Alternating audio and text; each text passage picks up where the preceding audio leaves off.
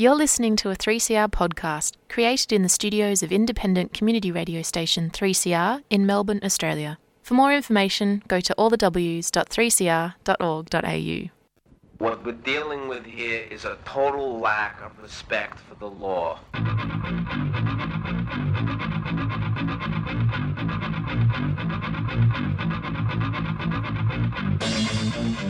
Tune in to Done by Law. An informal and irreverent look at the law. Critical insights and analysis from diverse community perspectives. Done by Law, 6 pm Tuesdays.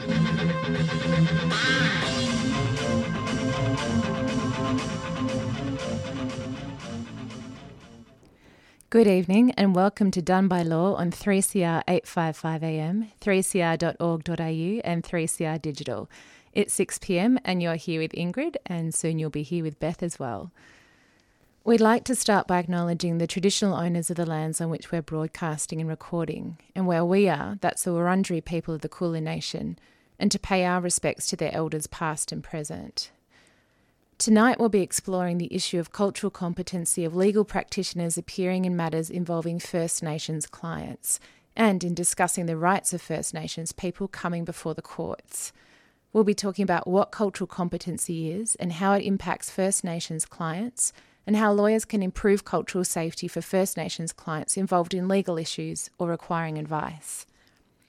And we're very fortunate tonight to be joined by Avelina Tarrago, who's a barrister based in North Quarter Lane Chambers in Brisbane. Avelina is a proud Wangkamadla woman from the central West Queensland and was admitted to the profession in 2009 and called to the bar in 2017. She has a general practice with a focus on inquest and commissions of inquiry, regulatory and administrative law. Prior to joining North Quarter Lane Chambers, Avelina worked as Senior Legal Officer for the Office of the Health Ombudsman and as Counsel Assisting in the Coroner's Court of Queensland. In 2014, Avelina was selected as an Indigenous Fellow by the Office of the High Commissioner of Human Rights to undertake a two month fellowship in Geneva.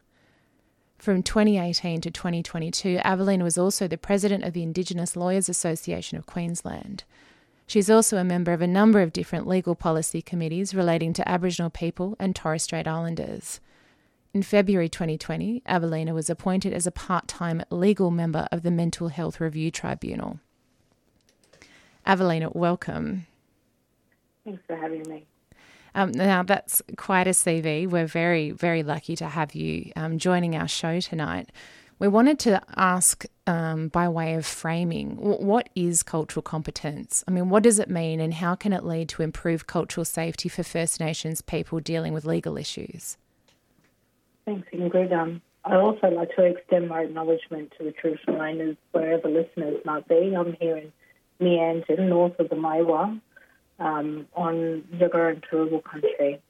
Uh, so I guess in terms of understanding cultural safety, all these sort of words might be confusing for those who don't have a lot of interaction with our community. And there's a difference between them. So cultural awareness is really understanding the historical context of where we are today and where things have come from at the point of colonisation. And cultural competency is really looking at how your journey intersects with Aboriginal and Torres Strait Islander people and how your actions might impact on the lives of First Nations people in this country. And cultural safety is really checking the cultural awareness and cultural competency, checking your privilege, and making sure that your actions are not impacting on feelings of safety for First Nations people who you might be engaging with. Thanks, Avelina. Uh, and to what extent? I mean, you've you've mentioned the history of colonisation. To, to what extent does the road to cultural competency start with a history lesson? I mean, to be culturally competent, do we need to know about the impacts of invasion, colonisation, and dispossession that cause disproportionate interaction between First Nations people and the justice system, for example? Well, it's no different from the other lessons that we've learned throughout our schooling. It's just um, the reality for First Nations people that our stories are not shared through our lens. So it's nothing that we shouldn't already know.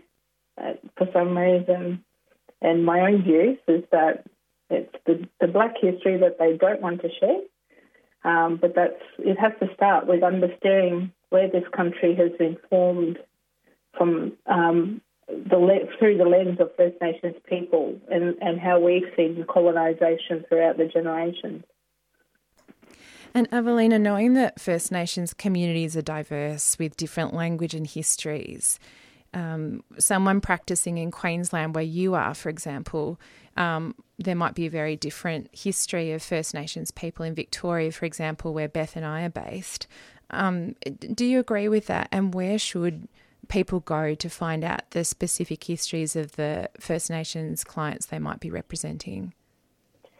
I think it's always good to know your own backyard first. So know where your your footprint is. So if you haven't been down to the local community to even know who the traditional owners are, know what languages have been spoken through those lands, um, that's a good starting point, knowing the traditional names of those places. And in terms of how that intersects with your job, if you've got clients from other traditional lands that might be from, you know, um, New South Wales, understanding where that person comes from in their community and what their history is, because it impacts on how um, that person has seen the world, and regardless of whether they've lived on country or not, um, because all of those um, uh, experiences impact on on how they live their lives.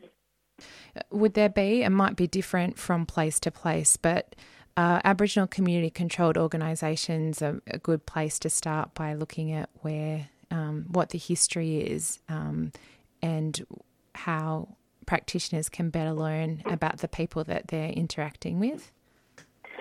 Yeah, so we've got a lot of Aboriginal community controlled organisations. We've also got the um, the health organisations, but also the land councils or their equivalents around the place.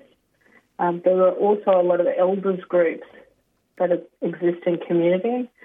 Um, but every year, I suppose COVID might have impacted for a moment, um, but every year we celebrate NAIDOC Week, and there's always a lot of events to do with Reconciliation Week, Sorry Business, um, Sorry Day, National Sorry Day. So there's a lot of publicly known events that happen in our community that, where we come together as a community that lawyers can attend those um, to get a greater awareness of of the, the communities. But if they're going into specific communities and in particular regional and remote areas, um, getting in touch with the uh, local Shire council. So at least in Queensland, we have a lot of Aboriginal Shire councils, and you need permission to go into those communities. So that's your starting point, talking to those councils and um, you know, broadening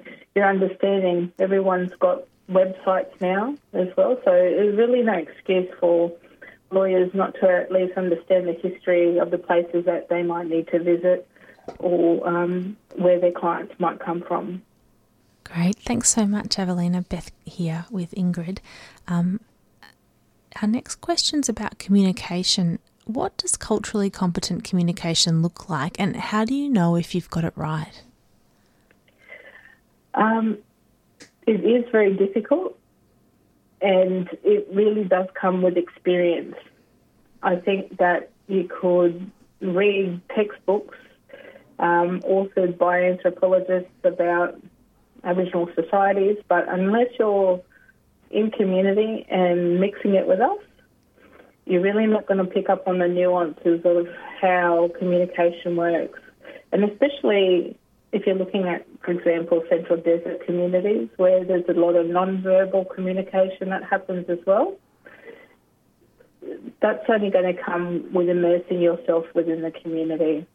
But I guess as a starting point, if, for example, the students that I teach during um, legal practice at university, um, they should at least know um, whose country they live on, what the traditional name of that place is. Um, they should at least uh, have some understanding of their client, of where they come from. If they're going in blind, asking those questions and knowing to ask the questions. You know, um, you know, where does your family come from um, of that of that client? Um, and sometimes for parts of our community that might have been part of the stolen generation that don't have that connection, that can be a difficult conversation to have. So being attuned to how history has impacted on the different experiences of people within our community. And again, it links back to that knowing history through our lens and understanding how that intersects with your job um, and checking your privilege. So, how is your um, lived experience and the way that you've been raised and your social environment? How does that impact on your knowledge and your ability to communicate? Um, I guess the final sort of basic concept would be don't overcomplicate things.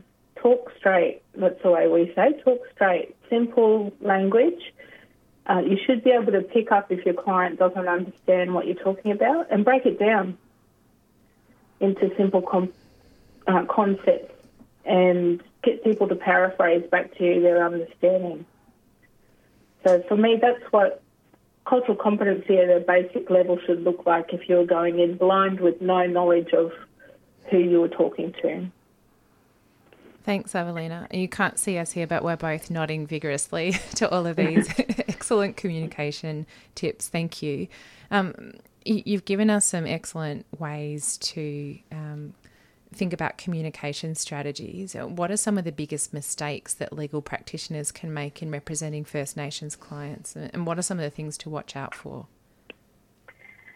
I think the biggest mistake is not being aware of how gratuitous concurrence can completely derail um, the work that you're doing.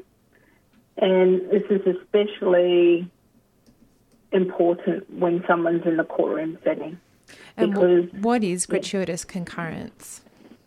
So, in simple terms, it's signing up for something you haven't really agreed to. So, mm-hmm. saying yes for the sake of saying yes because you don't like that environment that you're in. So by agreeing with someone, it t- hopefully removes you from that situation. And a lot of that has come from the impacts of colonisation, the imbalance of power between Aboriginal and Torres Strait Islander people and community, and members of um, authoritative stature, so police, court, um, doctors, people in positions of power who um, have a higher, that sit higher on the balance of power.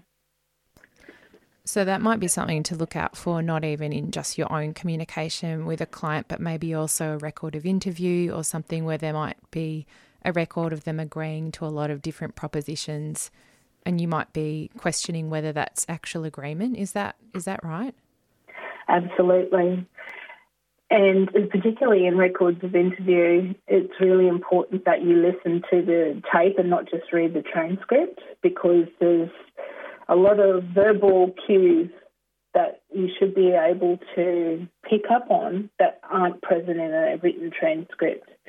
So on paper might say that they're agreeing, but then when you hear the tone of a question being put to someone, the way it's framed, the use of double negatives, if it's a passive as opposed to active tense. Um, all of those things can be very confusing, um, particularly double negatives. And so, by listening to the voice recording of that record of interview, and even better if it's videotaped, um, watching body language, whether it is actually a yes response that's such a great point to look out for and to kind of do your due diligence and not rely on a transcript and to go back to the source to, to really be able to see how that communication played out. Um, Evelina, thank you so much for your insights so far. We're going to play a track now that you've chosen. Um, this one is um, Black Matriarchy by Barkaa. Um, for our listeners, there's a language warning on this one. We're going to listen to the track and then we're going to come back and listen to Evelina um, talk about some of these issues in more detail.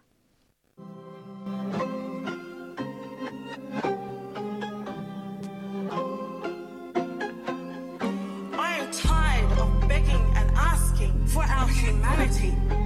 When is it enough? colonized my black mind and from a dream time I go back They committed genocide through my tracks They raped our mothers less than my black They bought the violence when they attacked I ain't here to start trouble, I'm just here to state facts. You can't pay me how you wanna paint cracks And I'm tied to my mob, got my mob on my back. Warrior ties are covered in blood. Whitewashing our history to cover it up. Proof is all in the pudding Cause this nation couldn't give a fuck about us. We survive, unseated, undivided. Our people stay fighting cause the flame is ignited. We stay righteous, we cannot be silence, cause silence is violence, the reason we're divided. And they choose not to digest the truth, instead they just go ahead and dilute our youth. Only love the system cause it just suits you. Give a fuck about the law, yeah, I'd rather grassroots. Black to the bone, black to the busy. Mob on my back, yeah, they all rock with me. Barker in my blood, that river flow through me. I'm matriarchal bloodline 120. Black. This for the black matriarchs. This for my sisters who lived in the dark. This for my sisters who carry our past on their shoulders. This is for black matriarchs. This is for all of our women. This is for all of our children. Couldn't care less about the monarch. I'ma set fire to the kingdom. I'm coming for them. More hell to black matriarchs. I'm the pain and the proof. The history that lays out the truth. And they couldn't walk a mile in our shoes. Tell us to go bush when they all introduce. Fuck it, we've been here for too long. Matriarchy blood, yeah, been built strong. Songlines deep, yeah, got me singing songs. Cause I can't forget where I came from. G country, Mungo man. Pass it to my kids, tell them it's your land. I came from the dirt, go back in red sand. There's a river, Nunku, I'm proud of who I am. Creator created me tough. And I'm calling out all your bluffs. Saying the past is all in the past. Well, that dark past still lives in my mouth. I stay radical, I know the truth. Couldn't kill my ancestors, I'm the proof. I know I still got some screws loose, but my third eye's open and I'm looking right through. Looking at you, Nuncle right here, gonna do what it do. So my little black seeds ain't gonna prove shit to you. Nachi sent me, gone bud, what do? 3% me, hold it down for the few. This for the black matriarchs. This for my sisters who lived in the dark. This for my sisters who carry our past on their shoulders. This is for black matriarchs. This is for all of our women. This is for all of our children. Couldn't care less about the monarch. I'ma set fire to the kingdom. I'm coming for them. More hell to black matriarchs. You know, I have a culture. I am a cultured person. Don't try and suppress me. And don't call me a problem. I have never left my country. I am not the problem. That was Black Matriarchy by Barkaa. You're listening to Done by Law on 3CR 855 AM, 3cr.org.au, and 3CR Digital, and we're here with Avelina Tarrago talking about cultural competence in First Nations cases.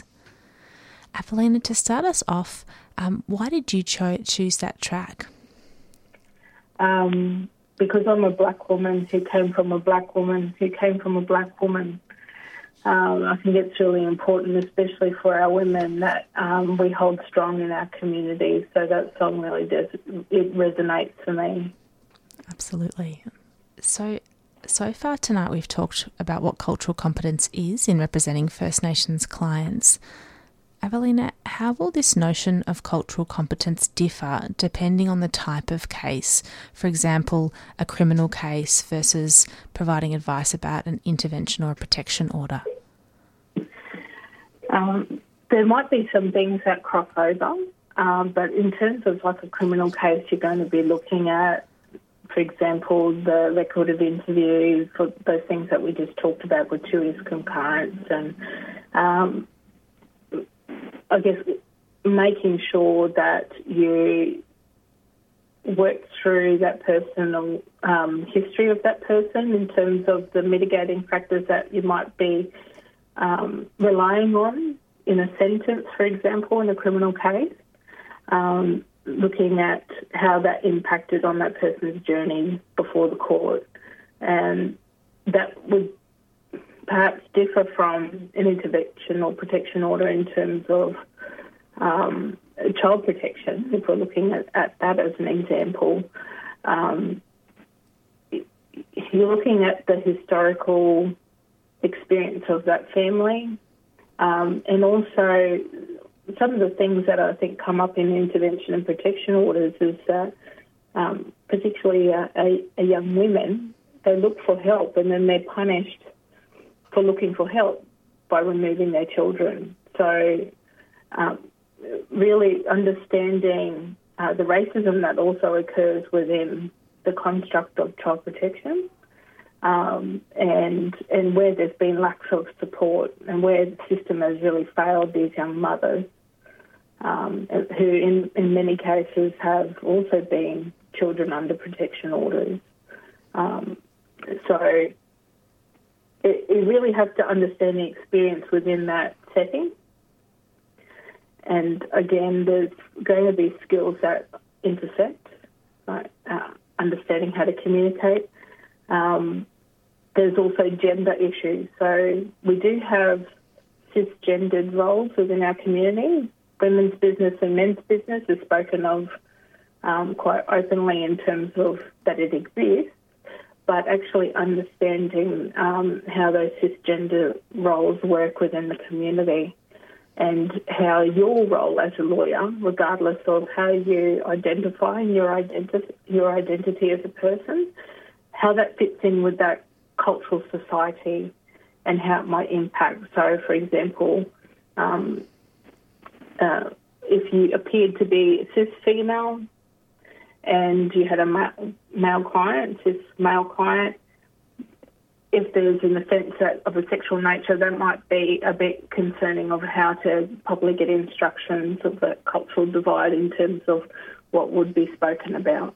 So, some of these things are um, looking at cultural protocols and where they exist and how that impacts on how you interact with the client. Thanks, Evelina. And in addition to these sorts of matters, you've also worked in the coronial space and you've actually written a guide for use in coronial matters in Queensland called Sorry Business, a guide to cultural competency and engagement between the Coroner's Court of Queensland and Aboriginal and Torres Strait Islander people. Um, how did the need for this guide come to be identified, and what does the guide contain? Yeah, so this came out um, in response to some things that went wrong administratively for a family of two, or two families of um, two young Aboriginal men. And um, there was a need to really address that and help staff navigate through um, sorry business and the complexities of it. So, sorry business is the term we use for the mourning period. Um, it's an Aboriginal English term um, that's been adopted across the country. And um, the guide really sets out um, those steps. So, for example, how belongings should be returned and the significance of it, how next of kin should be appointed and, and what the role of family is because our definition of family within community is very broad, um, where that might not necessarily sit within the Western framework and how the courts interpret family and fam- familial responsibility. So, really helping uh, the court to understand those issues and understanding that Torres Strait Islander people have different protocols that might not intersect with the experience of Aboriginal people and understanding how those decisions are made in, in that context. So I was fortunate to have um, close friends and family that belong to the Torres Strait Islander community who shared those experiences with me that I was able to inform the court with their permission. Great. That's just seems to be an invaluable resource and exciting uh, that it's in use. Um, are there any experiences you've had with the court system that you can share that demonstrate either excellent or poor cultural competence? Um, I, I, can share one experience, and I guess showing the, the difference in how I run my practice. Um, I represented a, a, young Aboriginal man um, who had been co-accused of another offender, um, and proceeded to sentence. in my preparation, I had spoken to the family. I had asked elders to um, provide cultural report for that young person and set out that person's contribution within the community. Uh, my um, colleague at the bar table um, hadn't done any of those things. And so informing the court to understand how to take culture and the lived experience of um, those young people was really left with nothing for the other person. So it, it really shows you have to be uh, proactive and take the time to build relationships. They don't happen overnight. Um, so it, it's not something you can just pick up and put down in one go. And I think that's an example of how there's an expectation within community. We're not going to just tell you what you need to know. We need to know that uh, you're trusted with the information that we give you. So you need to demonstrate to us as a community member um, that you've earned that right to have that information. So do your job. a really good point, Evelina. And what do you think the impact is on the bench or the impression of the judicial officer when those cultural issues aren't put in that context? Is that damaging for someone's case and someone's outcome? I think it is because um, you have, at least from the bar table, you haven't done your job. Um, just because it's the too hard basket um, or you haven't been taught that, it doesn't mean that it goes by the wayside. And it might mean the difference between um, a, a parole eligibility date or a, um, a lesser sentence because in mitigation it has mattered more that to have those things on the record and that you've taken the time to uh, inform the court um, because we're there. That's our, our, number one duty, not to mislead the court and, and to help the judicial member um, in, in forming their decision. They can't do that if you don't give them the tools to work with. So, really being culturally competent is not just for the benefit of your client, but is also part and parcel of your duty to the court. Yes, and I think also you don't know what you don't know, and that includes judges, I'm sure. So, if you're able to articulate that, whether it's sending up uh, uh, cultural reports or uh, giving uh, the court something to work with. So the Bugmy Bar book that the New South Wales Public Defender's Office uses um, in terms of criminal law setting. Uh, those things are going to improve the bench's knowledge of these social factors that they might not otherwise have experience in. They might see it happening before their court, but they to go through the um, academic exercise, I suppose, of putting it in, in their terms and in a way that can be used. That's what I see as important. And Evelina, I guess this comes down to an issue of representation as well. And we know that in Australia there are a few First Nations people on the bench or at the bar. How can we ensure in that context that the voices and experience of First Nations clients are genuinely heard and considered during court proceedings where there might be non Indigenous decision makers and advocates also involved. Yeah, so again, I think it's educating the bench in a way um, that is within their jurisdiction. So, really going through the case law um, and finding those um, those precedents for them to rely on, and having the material that you need that aligns with those precedents.